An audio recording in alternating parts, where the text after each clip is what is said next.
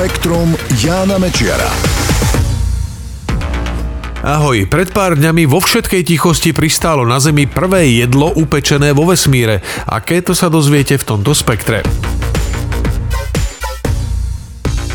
Ešte v Lani v novembri dopravila nákladná loď Cygnus, teda Labuť, na medzinárodnú vesmírnu stanicu ISS rúru na pečenie a hrudu cesta na čokoládové koláčiky cookies. Rúru s označením Zero G zostrojili tak, aby sa v nej dalo piecť v podmienkach mikrogravitácie, ľudovo povedané v bestiežovom stave. Bol a je to prvý takýto kuchynský spotrebič na svete. Tesne pred Vienocami sa posádka stanice konečne pustila do pečenia. Kozmonauti piekli jeden koláčik za druhým a dokopy dokopy ich upiekli 5. Výsledkom sa pochválili aj na sociálnej sieti. Nie je však jasné, či ich vôbec ochutnali. Zatiaľ to vyzerá tak, že všetky upečené cookies pekne zabalili, naložili do nákladnej lode Dragon, ktorá s nimi pristála na Zemi 7. januára. Je to prvé jedlo pripravené vo vesmíre, ktoré sa vrátilo späť domov. Tu budú koláčiky analyzovať vedci a ďalší odborníci, aby zistili, čo s cestom urobilo pečenie v bestiežovom stave. Dá sa predpokladať, že ak bude všetko v poriadku, kozmonauti si budú môcť piecť svoje vlastné dobroty. Výsledky analýz by mali byť známe už onedlho. Veľká Británia sa pochválila úspechom v oblasti zelenej energie. Podľa tamojšej národnej distribučnej siete v Lani prvýkrát pochádzalo viac elektriny zo zdrojov s nulovými emisiami ako z fosílnych palív. Pritom práve v Británii v 80. rokoch 19. storočia postavili prvú uhelnú elektráreň na svete a uhlie sa na viac ako 100 rokov stalo hlavným zdrojom energie.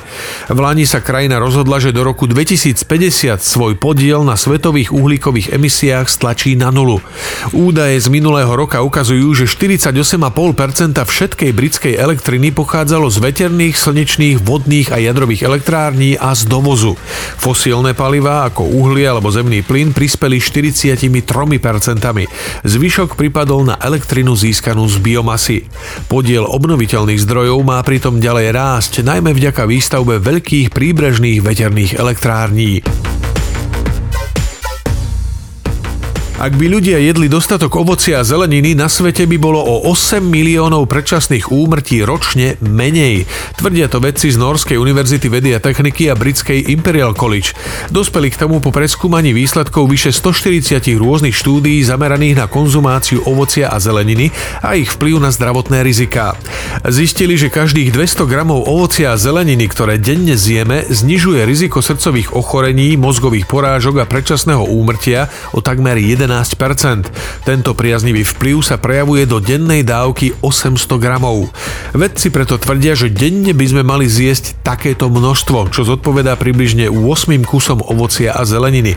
Zistili aj to, ktoré druhy majú najvýraznejší ochranný efekt pre naše zdravie. Sú to jablká, hrušky, citrusové plody, ovocné šťavy a zelená listová zelenina. Zaujímavé je, že zavárané ovocie, respektíve konzervované, podľa všetkého súvisí so zvýšeným rizikom srdcovo ochorení a predčasných úmrtí. Spektrum Jána Mečiara.